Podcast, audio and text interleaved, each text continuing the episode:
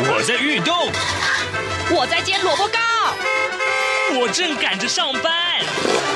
哦，我要赶着去上课啦！这个时候，我们都在听夏志平制作主持的《早安台湾》。早安台湾带给你最热门的时事访谈，最感动的人物专访，最直接的民意表达。对，让我们一起收听《早安台湾》。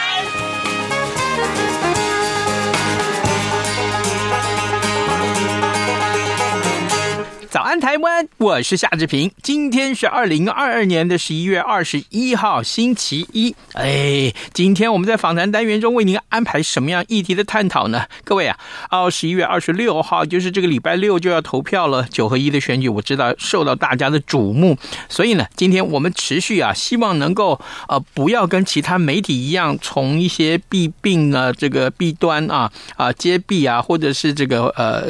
跟。政策无关的话题来探讨，所以我们今天为您挑定了，就是有关于这个呃社会住宅这件事情。我相信呢，这是大家最关切的话题。待会志平要为您连线访问国立政治大学地政学系的孙正义教授，我们请孙老师跟大家来聊一聊这个话题。在跟孙老师聊了这个呃谈这个呃选举话题之前呢，这边有一点点的时间来跟大家说一说各平面媒体上面的头版头条讯讯息。我们首先看到是《自由时报》，《自由时报》上面说，中俄寻求强权及正义啊。美国的国防部长说呢，这是美国最大的挑战。我们来看看《自由时报》的内文，嗯。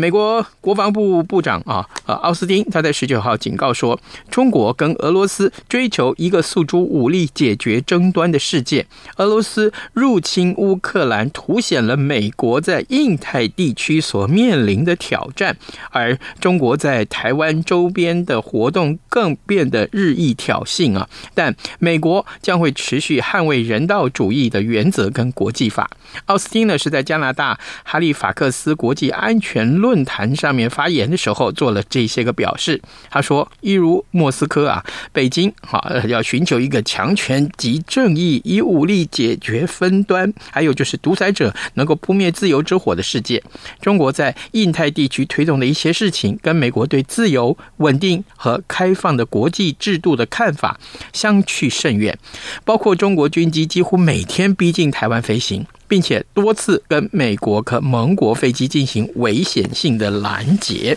好，这是《自由时报》上面的头版头条讯息。因为我们看到是呃，《中国时报》《中国时报》上面提到是中美领导人的会晤啊，就是上礼拜所所看到这个拜习会。那么双方呃，防止双方关系脱轨失控，找到了两这个大国正确的相处之道。这谁说的呢？就是王毅说的。中国国家主席习近平上个礼拜在啊接连到这个印尼跟泰国参加了二十国集团，就是所谓的 G20 峰会，还有亚太经济合作会议 APEC 经济领袖会议，跟美国总统。拜登等二十多个国家的领导人举行了双边的会谈。中国国务院兼外长啊，王毅他啊，在这个呃总结了拜习会的形容，他说，呃，元首外交是嗯中美关系的指南针跟定盘星啊，对两国关系的发展发挥着不可替代的战略引领作用，防止中美关系脱轨失控。台湾问题尤其是中美关系第一条不可逾越的红线啊，这个是中国时报上面头版头条讯息。另外，我们看到呃联合报联合报。啊，为您关注这个卡卡达世界杯足球赛的揭幕啊，首战要开踢。四年一度的世界杯足球赛，今天由地主国卡达在开幕战当中要对决厄瓜多。为期二十九天啊，快有一个月啊，六十四场的比赛全面开踢，将会在十二月十八号产生冠军。那么这是历届赛事首次在冬季点燃战火。那么呃，以吸引了全球超过百万名的球迷啊到卡达去观战。位在卡达首都啊哈多哈啊北方四十公里你的巴伊特球场，以贝都因帐篷为设计的理念，可以容纳六万人。成为这场啊这个中东国家阿拉伯世界足球赛的开幕舞台。这也是我们今天看到联合报上面的为您关注的话题。好，现在时间已经早晨七点零五分零六秒了，我们先进一段广告啊，广告过后，我们马上就要跟孙老师连线喽。从两岸、国际、历史、文化与财经等角度透视中国的《这样看中国》节目，每周一到周五晚间九点三十分到十点在中央广播电台播出。如果您对《这样看中国》节目有任何收听想法或意见，欢迎寄信到台北市北安路五十五号，也可以透过电子邮件的方式。节目有两个信箱：二零二零 at r t i 点 o r g 点 t w，或是二零二零零二零三 n e w s at gmail dot com。再次谢谢听众朋友们的收听与支持，请持续锁定每周一到周五晚间九点三十分到十点播出的《这样看中国》节目。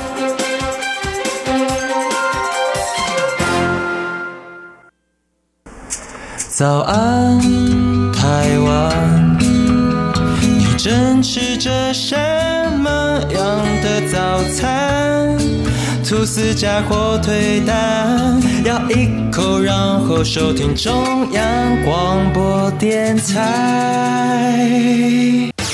早安现场。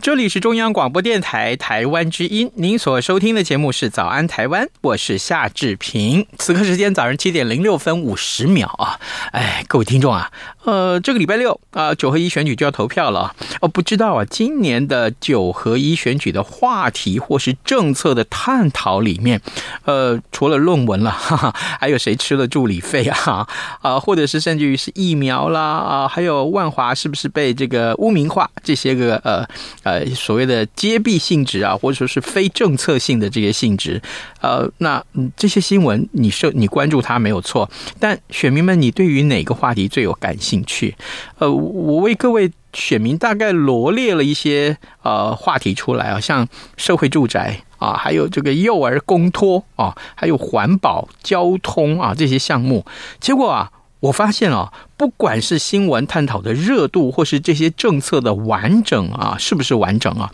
呃，社会住住宅这件事情是名列第一的啊，可见选民对于住的问题最能感同身受。但问题来了，选候选人们啊，他们所提出来的这些社会住宅政策，哎，OK 吗？哎，今天我们就要为您连线国立政治大学政。地政系的呃孙正义教授，我们请孙老师在选前的这几天呢，我们愿意多花一点点时间来带您了解这个议题。老师，您早。哎，志平兄早，各位听众大家早安。谢谢老师一早这么早接受我们的访问，辛苦老师了。老师，我想先请教您啊，呃，是今年的六都的候选人纷纷端出所谓的牛肉啊，就琢磨在社会住宅这个政策，它的背景是什么？还有他们是不是都感觉到这个呃选民迫切的盼望了？那候选人所提出的这个社会住宅政策里面各有哪些特色？有没有比较突出的呢？呃，这一次选举哈，那呃，除了乌烟瘴气的那些议题之外，呃，其实还是有一些呃理性的，那比较贴近民众的一些呃政见啊。那社会住宅大概呃就是贴近我们呃一般民众购物呃最大的困扰，尤其是呃青年的部分啊。嗯。所以呃这次呃这个六都甚至是各县市啊的候选人，还是有纷纷提出一些呃居住。正义相关的一些课题啊，那这里面就包含了社会住宅跟都市更新的推进哦。那今天呃，如果主题要谈社会住宅的话，大概呃这些证件里面可以分成呃几个大项目哈。是。那第一就是加量哈，加量。那加量不加价哈，那怎么把呃这个社会住宅的数量把它提升？那包含了就是呃以前惯用的伎俩啊，就是呃尽量用公有地来呃。推动社会住宅。那另外呢，呃，比较我们看到比较新的一个做法，就是不只是既有的地的去盘整哦，盘点啊，更呃来思考说，哎，有没有可能把一些比较闲置的、现在不能盖社会住宅的土地哦，呃，透过都市计划变更，让它变成是呃这个社福用地，那就会直接来加量。也就是说，过去我们是思考呃其他类似啊可以盖社会住宅的地，那现在是思考呃其他的公有或者是这个公共设施用地来变更，变成呃社服用地来增加可能的数量。那另外一个加量的方式呢，是呃用多元设宅的方式啊。那比方呢，现在有一些呃高龄者，他的呃住宅呢，他可能就是现在已经呃没有电梯，也不适合他们居住，嗯啊，所以就希望他们是呃高龄者的呃高龄者换居的这样的形式。比方讲，这个房子也不要卖啊，用包租代管的方式呢，让政府来呃租呃出呃整理之后呢，然后成为社会住宅的部分。是。那高龄者的部分呢，在呃透过政府的一些安排，那住到。呃，比方有电梯的地方或低楼层哦，那也可以让他们住得更健康，甚至用轻盈换居哦，就是轻盈共居哦，就是说高龄者有几个房子呢，可能呃比较空出来哈，呃子女也不在身边，嗯，那透过呃包租代管的方式，那让青年呢住进去啊，那就呃让青年人跟呃高龄者达到一个呃互动。互动的可能性啊，那甚至也有候选人提到说，诶，有些县市有囤房税哈，你买三三户以上的房子，他就要呃刻意囤房税。他上任之后，那。可是呢，如果你你呃不想卖掉你的房子，那第三户以上啊，你加入包租代管，那他就不给你可囤房税哦。那所以这个部分大概就是加量，尽量让社宅的数量，呃，因为盖比较慢嘛哈，那尽量呃从别的方式，包租代管啦、青银换居啊，或者是囤房税减免的方式，让民众来参与呃类社宅的呃增量。那另外一个部分呢，就是。减价哈，大家开始纷纷喊说：“哎，那现在社宅还是很贵哦。”那呃，以市价打七折来讲，有些在金华地段的社宅还是挺贵的。是，所以呃，他希望呢，呃，针对呃特殊呃比较呃呃弱势的民众再打更多的折扣。那另外也有提出一个量能付费的概念啊，这个可可能也是呃今年选举的一个亮点。也就是说呢，它不止它不是起头式的打折。而是根据呃这个社宅的呃邻近的房租，然后呢呃要租用人的民众的他的收入，以及呢他旁边啊他自己本身的子女或抚养的等等的这个状况哦，然后来呃有一个公式来计算。那也就是说呢，如果呢你的收入越高，那你可能呢付的社宅可能就稍微高一点的这个租金，但是如果你的子女比较多哈，那你可能就会又。多一点点折扣，所以量你的能量啊能力来付费。啊，所以在减价的部分大概有这样调整。是那第三块呢，就是呃设定所谓的优先权哦，也就是说呢，让呃更弱势、更需要的，或者是某些候选人哦，他喜欢提，他想要提倡，比方讲你有二宝啊，你有两个孩子以上，呃两个子女以上的这个呃民众，那你就会有更高的优先权，而不是大家一起参与。啊，参与这个抽签中乐透的个概念哦，也就是说，他设定一些呃高龄者，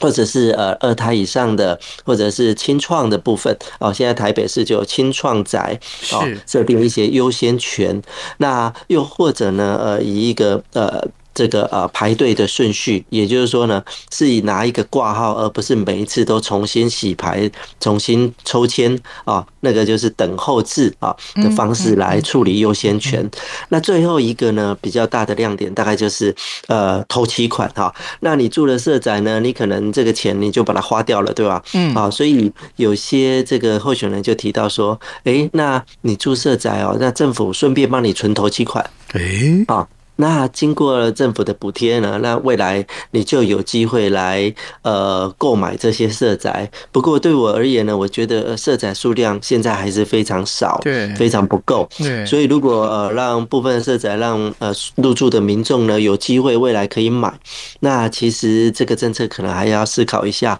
好，那我比较推崇的大概就是呃。把折扣哈，把折扣呃，比方讲我们社宅都打了七折啊，甚至更低一点，把这个折扣的部分呢，政府呢先不打折给你，而是把这个折扣价差帮你先存起来啊。这个就是呃，我比较主张，当然我不是候选人了啊，但是我会主张说，诶，我们帮你把这个折扣存下来，那你住社宅同时存头期款，那你住个五年、七年啊，甚至十年，那你这些折扣价。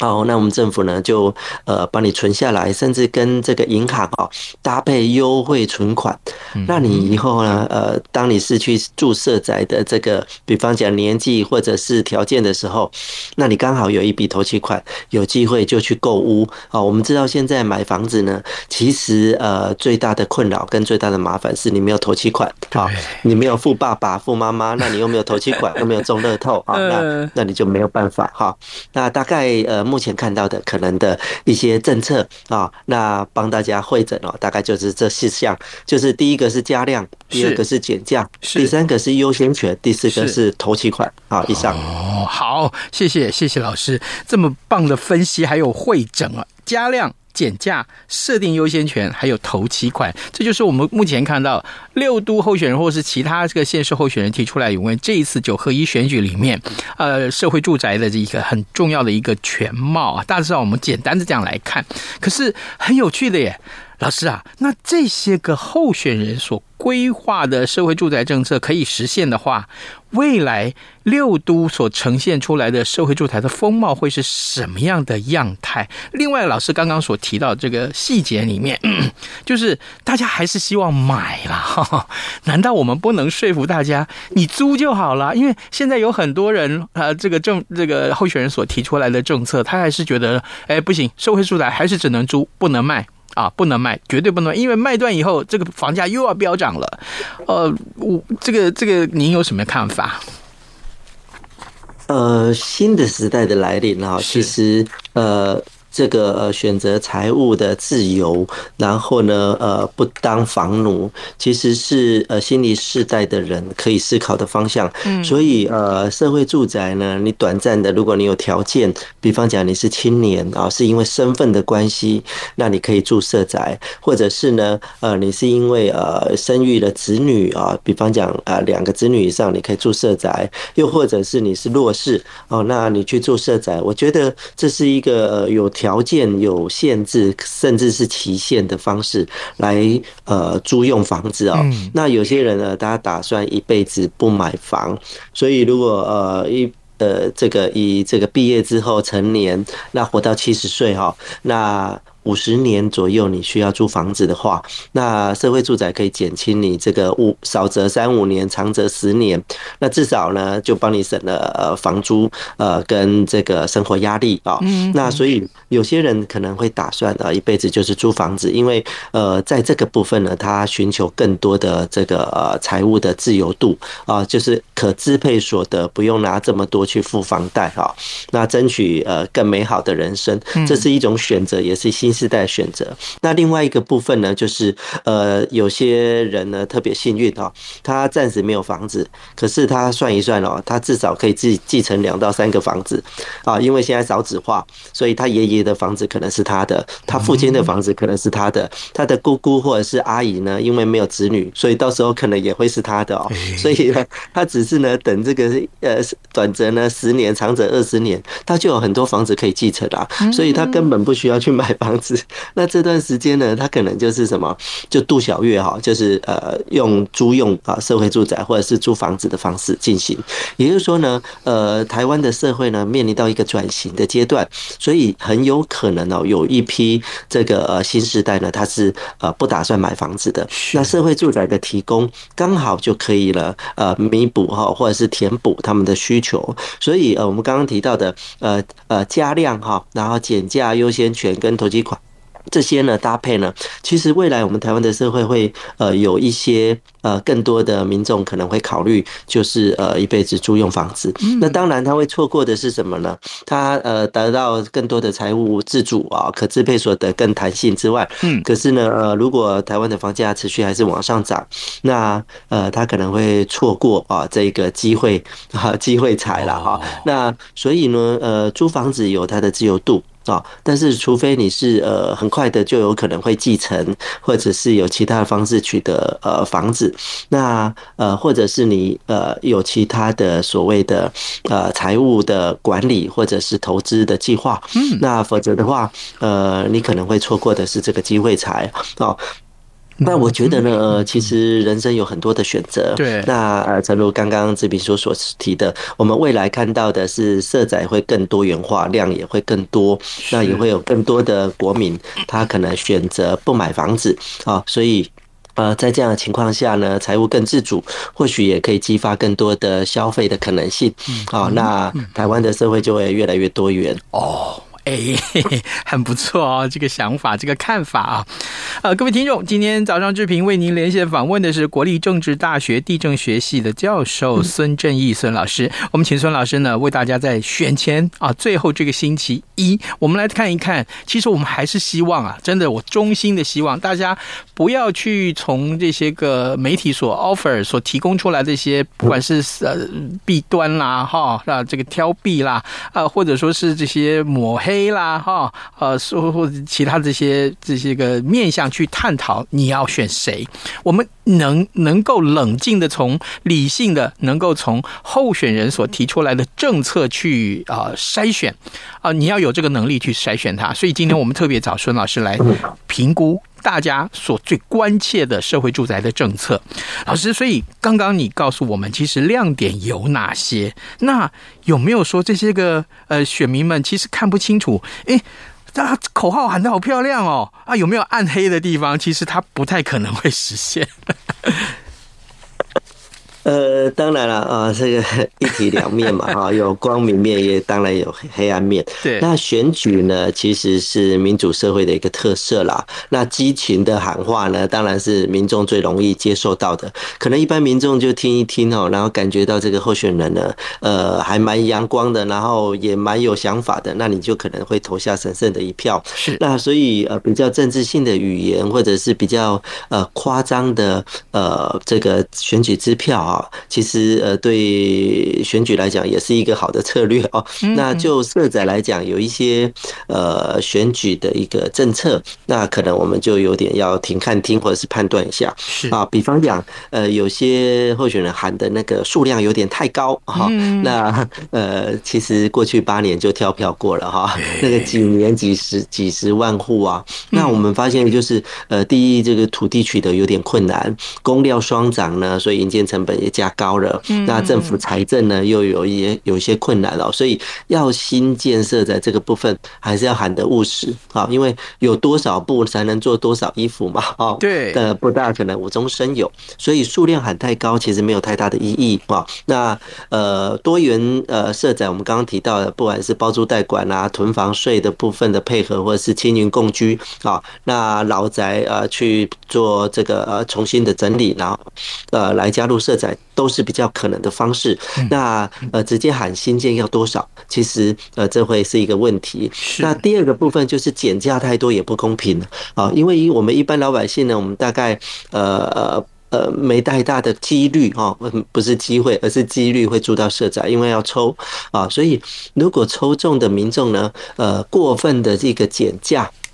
那这个其实不大公平，因为我们现在设定社宅哈，可以抽可以抽的这个水位呢，大概是呃百分之五十啊，也就是说呢，一般的收入一半啊，一半的民众他是可以有机会去抽社宅的。那如果呃幸运抽中哦，又给他大量的减价，我觉得就相对不大公平了。虽然有些社宅现在太贵，因为它在精华地段，那精华地段的这个房租在打七折还是贵啊啊，租一个房子两三万块还是贵，所以有些候选人会想说。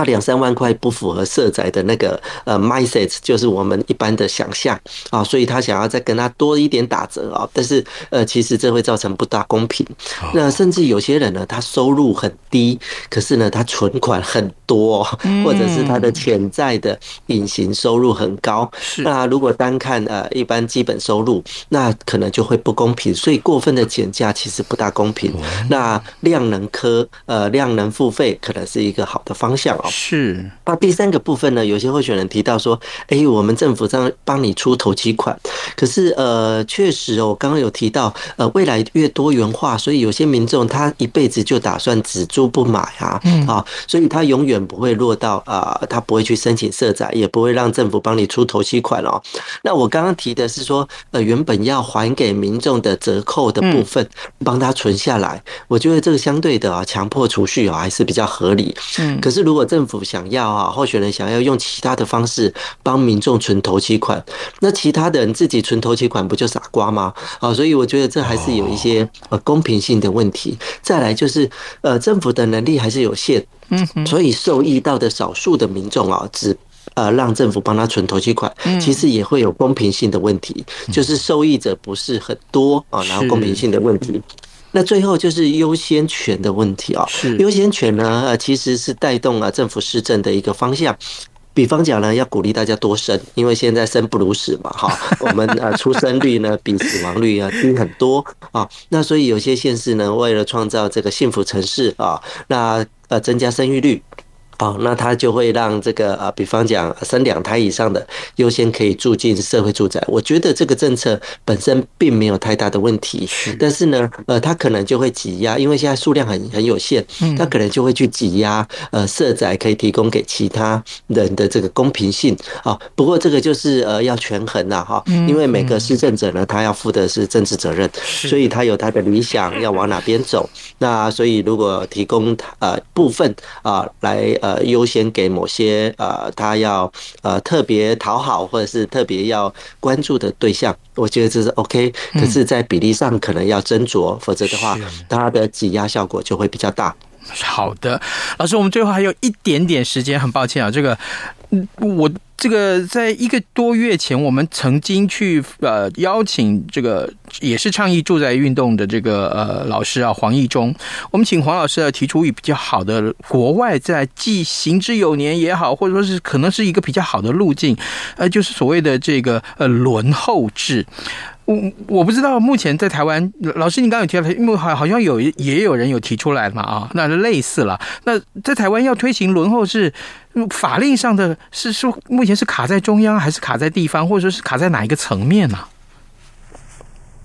呃。确实，轮候制应该是呃这一次呃大家比较有共识哦，然后几个候选人同时都提出来的。那其实轮候制呢没有卡哦，就是一个决定哈。我说过政治人物要负政治责任嘛哈。那只是说如果你全部用轮候制，那那个 list 哈等候的排队顺序就会很长。对，好，就像呢我们去银行啊尖峰时段办事哦，你要抽号码牌之前看到前面一百号，那你可能心都凉了，对吧？对。呃，我们现在啊，僧多呃僧多粥少哦，所以呢，这个我们都是苦行僧哦。呃，如果前面呢排了呃十万人的话 啊，那可能对某些民众来讲就会觉得啊，你这个社会住宅制度哦就骗人的哦，永远不会有排到的一天。所以轮候制呢，它有一些优先顺序，可是它就不会让什么让民众觉得说他年年有机会，你知道吗？所以你你怎么计划？民众对社会住宅的兴趣，然后他觉得他有机会啊，那就很难。再者呢，轮候制哦，他会遇到另外一个问题，就是你虽然在排队哦，那你会不会每年呢？根据你的条件状况，你的顺序会调整。比方讲，你呃收入突然变多了，那你就要往后；那如果你收入突然变少，你就往前。你突然呃生了一胎啊，那你就往前哈。那呃你抚养，比方讲父母亲呢可能往生了，那你你少抚养一个，你是不是又往后了哦？所以其实轮候制是一个很有趣的一个制度，就是说呃民众不要以为你拿到了号码牌哈，呃过了一年哦，那个顺序不会往前哦，后面的不会超车哦，你不会超车好。那这个是一个呃，虽然它是轮候，可是它也有一点动态的呃调整，也就是滚动式调整的一个机制。另外一个部分就是为了让大家呢不要这么的呃这个呃等的太久，然后失去呃意愿，那可能它要比例，比方讲政府要拨出一部分的比例呢，是你要特别优先给谁的，那这个当然就不能放进去轮候制。那再来呢，是不是你要特别拿出一些呢？是呃，比方讲有很多的现实的餐厅，可是它会开放现场啊，现场登记，而不是全部采预约制。好，所以呢，一定的比例，呃，每年要拿出来用抽的方式看要不要哦。对，否则的话，一般民众呢看到这个等候顺序这么长哦，你会失去挂号的意愿。那可能大家对社会住宅僧多粥少的这样的一个情况下，就会越来越冷漠哈，越来越死心啊。所以轮候制呃一个制度，它有光明面，这是很棒的啊。好的，呃，取代现在的这个呃中奖率哈，呃抽签中奖的不公平性。不过呢，呃，当当它呢轮候太大的话就有问题。好的，我们今天节目时间。